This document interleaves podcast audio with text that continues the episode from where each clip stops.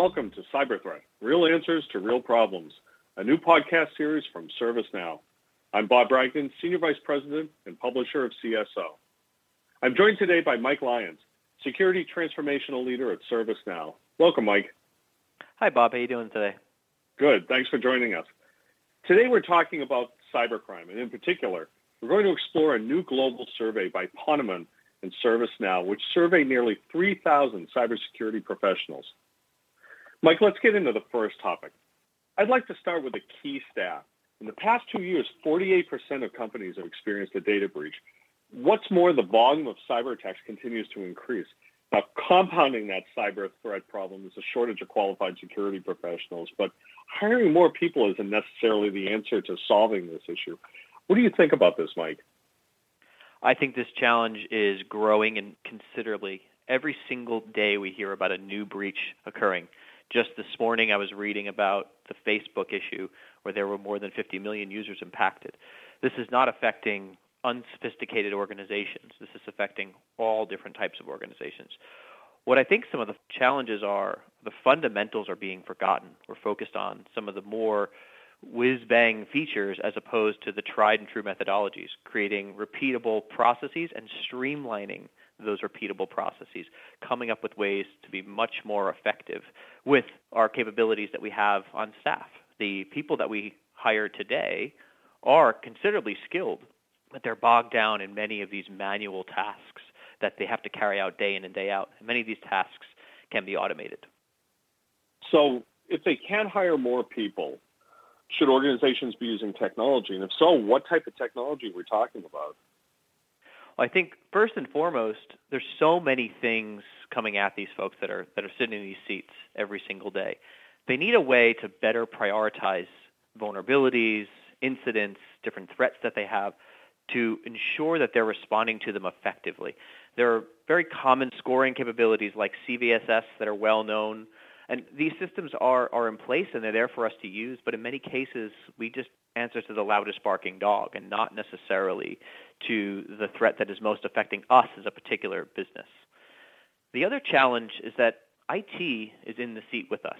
When I interview people for different roles and they come from an organization that has had a very public breach, um, don't particularly want to name an individual, an individual organization, but when I'm going through this and I see on their resume that they have in fact worked at one of these companies, they have a story about where were they when, regardless of the role that they were playing this person could have been, you know, could have been working in the in the kitchen in the cafeteria in the particular business. But hey, I didn't, I wasn't involved, responsible for patching those particular systems, right? It's it's a challenge for them, and, and you're almost apologetic back to them in that interview process. So what that really means is that these folks take this to heart. So IT, just like security, are really starting to pay attention to the impact of security issues in their business, and they want to be working at a firm that doesn't make a headline, you know, in a negative in a negative way. And you know, much of this is really is really tied down to that prioritization and that work between both IT and security. There's just not a clear path to share, or there wasn't a clear path to share between IT and security. They don't necessarily operate on the same systems, despite the fact that much of this information that IT has available to them is really valuable to the security side of the house. And much of the security information that they've discovered through their networks, through their scanning capabilities, is also high value information for IT. Putting those two groups together on the same platform, leveraging that same data set, really will help streamline a lot of these things.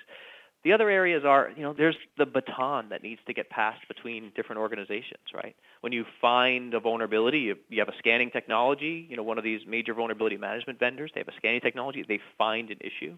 But they don't have a really great method to get it over to IT, who, in many cases, actually does the patching of these systems, right? There's not a lot of firms that have the luxury of being able to just automatically deploy all their patches. There is a process that has to take place.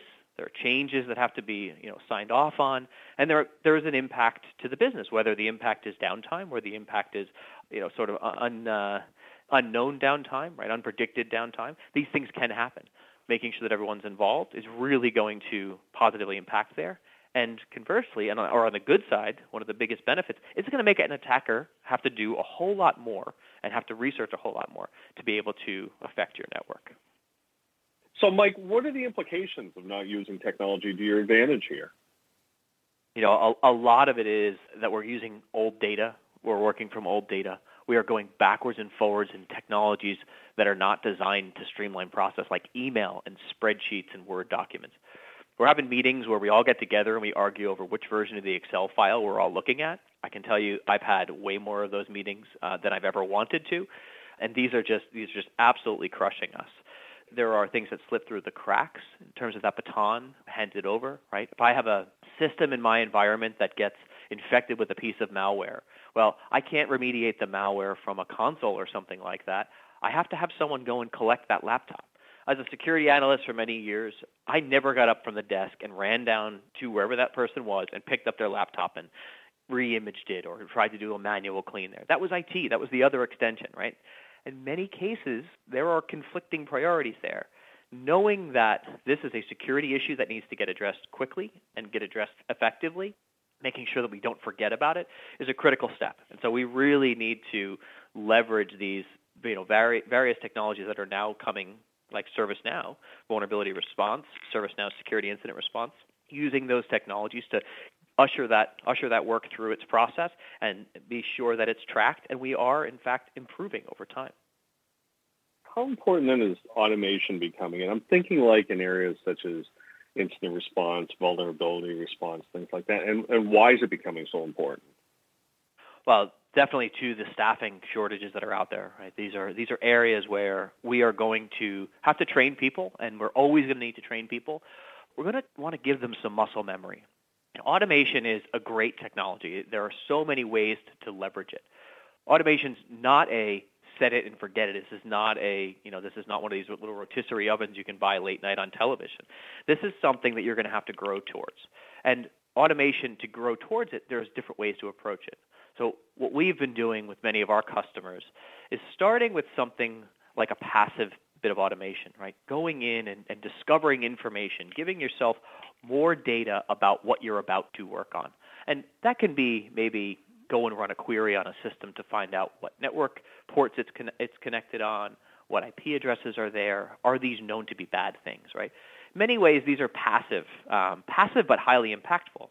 Whenever I would respond to a security, you know, alert or an alarm uh, when I was in a when I was in my SOC, I would have a series of commands that I would run on a system, or a series of tasks that I would execute. Right? I'd, maybe I'd do a domain lookup to see if this is a valid domain, an integrity check of some sort. Maybe I'd look at the hash values of certain processes that are running on a particular system, and I would run through that manually. Well, that's that's work that's really ready for automation. That's something that I can do in my environment and not have a negative consequence. Many years mm-hmm. ago, you know, myself being a victim here we thought IPS was going to save the day, right? That was the magic, the magic technology that was going to save the day, and we all turned it on, right? It's, you know, you know, it's it's it's, it's that it's funny, uh, and, and for us, it's like we remember those days when we turned it on and the network came to a screeching halt, and everyone blamed security, and you know, we became the new Department of No, and we moved, and we very quickly turned that technology off, right?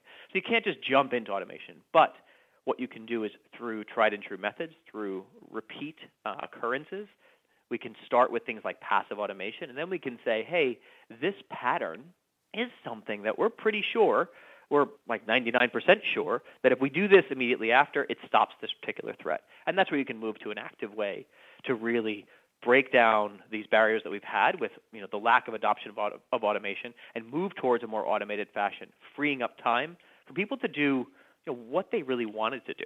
And and when I started in security, I didn't want to be an expert at Microsoft Office, right? Unfortunately, I am pretty good at the Office suite.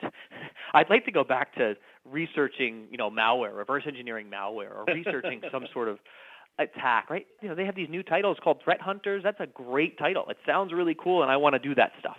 But unfortunately, we're filling out a lot of paperwork rather than doing that. And this automation will give us that ability to move move towards that. Yeah, and having a person staring at a pane of glass 24 7 is a recipe for high turnover in any organization. Absolutely, and you know, and, and apathy, right? I come in, oh, that's not fun. The reality is, a lot of a lot of firms are hiring folks, and you know, they're losing them to the more entertaining job down the street, and it's it's more fun. It's these are the the cool places, right? When I talk to mm-hmm. people right out of university, in many cases they're like, I want to go work at a tech firm because I can shoot Nerf guns at each other, right? That's that's kind of cool But if I said, hey, you're going to have the opportunity to go and do all the cool stuff that's on TV, right, Mr. Robot sort of stuff, that's going to get people in. What's not going to get them in is the reality of going into a meeting where you're all arguing over, you know, why didn't you patch? Well, it wasn't my thing to patch. Well, whose Yeah. is it? You just kind of go back and forth. Yeah. Before we continue our conversation, I want to say a few words about our sponsor. CyberThreat, real answers to real problems, reports on the latest statistics and news around cybersecurity and is presented by CIO.com in partnership with ServiceNow. To learn more, visit servicenow.com. Now back to the show. Mike, let's continue on this theme. What's the role of people in response? You know, I think there are so many roles and you know RACI models, et cetera, that have been around for a long time. One of the challenges we've had in the technology side of response is that okay, well the security folks, there's a thing that happens, and the security folks go run into this little war room, and they close the door, and no one knows what goes on. What's happening now with you know the advent of things like GDPR and all these highly publicized breaches is that people are going to have to come out, open this door, allow other folks to get involved and help with these responses. There are still the technical, we don't really know how bad this is yet parts of a response effort, but now firms are dealing with, you know, hey, these this is a cloud, this is a cloud-based initiative, this is a cloud application that we're consuming. I'm not an expert in this particular technology that we have decided to deploy in my environment, right? These are the, the security sort of statements that they're making. And legally, I don't know how to respond to this appropriately. Do I need to involve someone from public relations? Do I need other folks within my marketing team to help us understand these things? Do I have to bring in the, the consumer of this technology? Do I have to engage with my end users? If we think about things like the Internet of Things, the OT deployments that are growing and growing in terms of IP connectivity, these are areas where response is becoming more and more particular and separately it's becoming more of a collaborative effort. So we have to have a way to operate without falling into the confines of you know is this is this the right person for the role? Who is this person? Where do they exist right? Having a system where we can figure a lot of these out earlier on in our tabletop exercises and not live fire events will absolutely help us really sort of hash out the different roles and how these people help respond hmm So we have time for one last question. What are the key takeaways and learnings for IT and security pros here? look, we're in this together, IT and security. It is, you know, despite the fact that in many cases there's a sibling rivalry, right? We're in the meeting room and we're we're trying to get more money for or funding for some new projects, but we're still kicking each other under the table because that's just the way that we operate.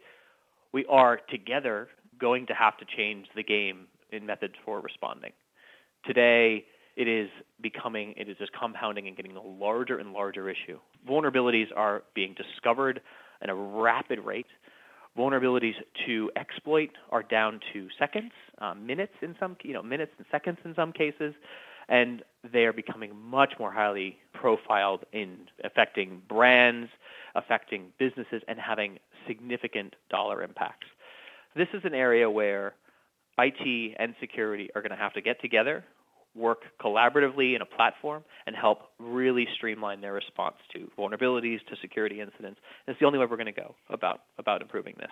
And these are hygienic things. These are waking up in the morning and brushing your teeth, changing the oil in your car. These are not things you're going to win an award for, but these are things that are going to allow you to keep functioning day to day in your life.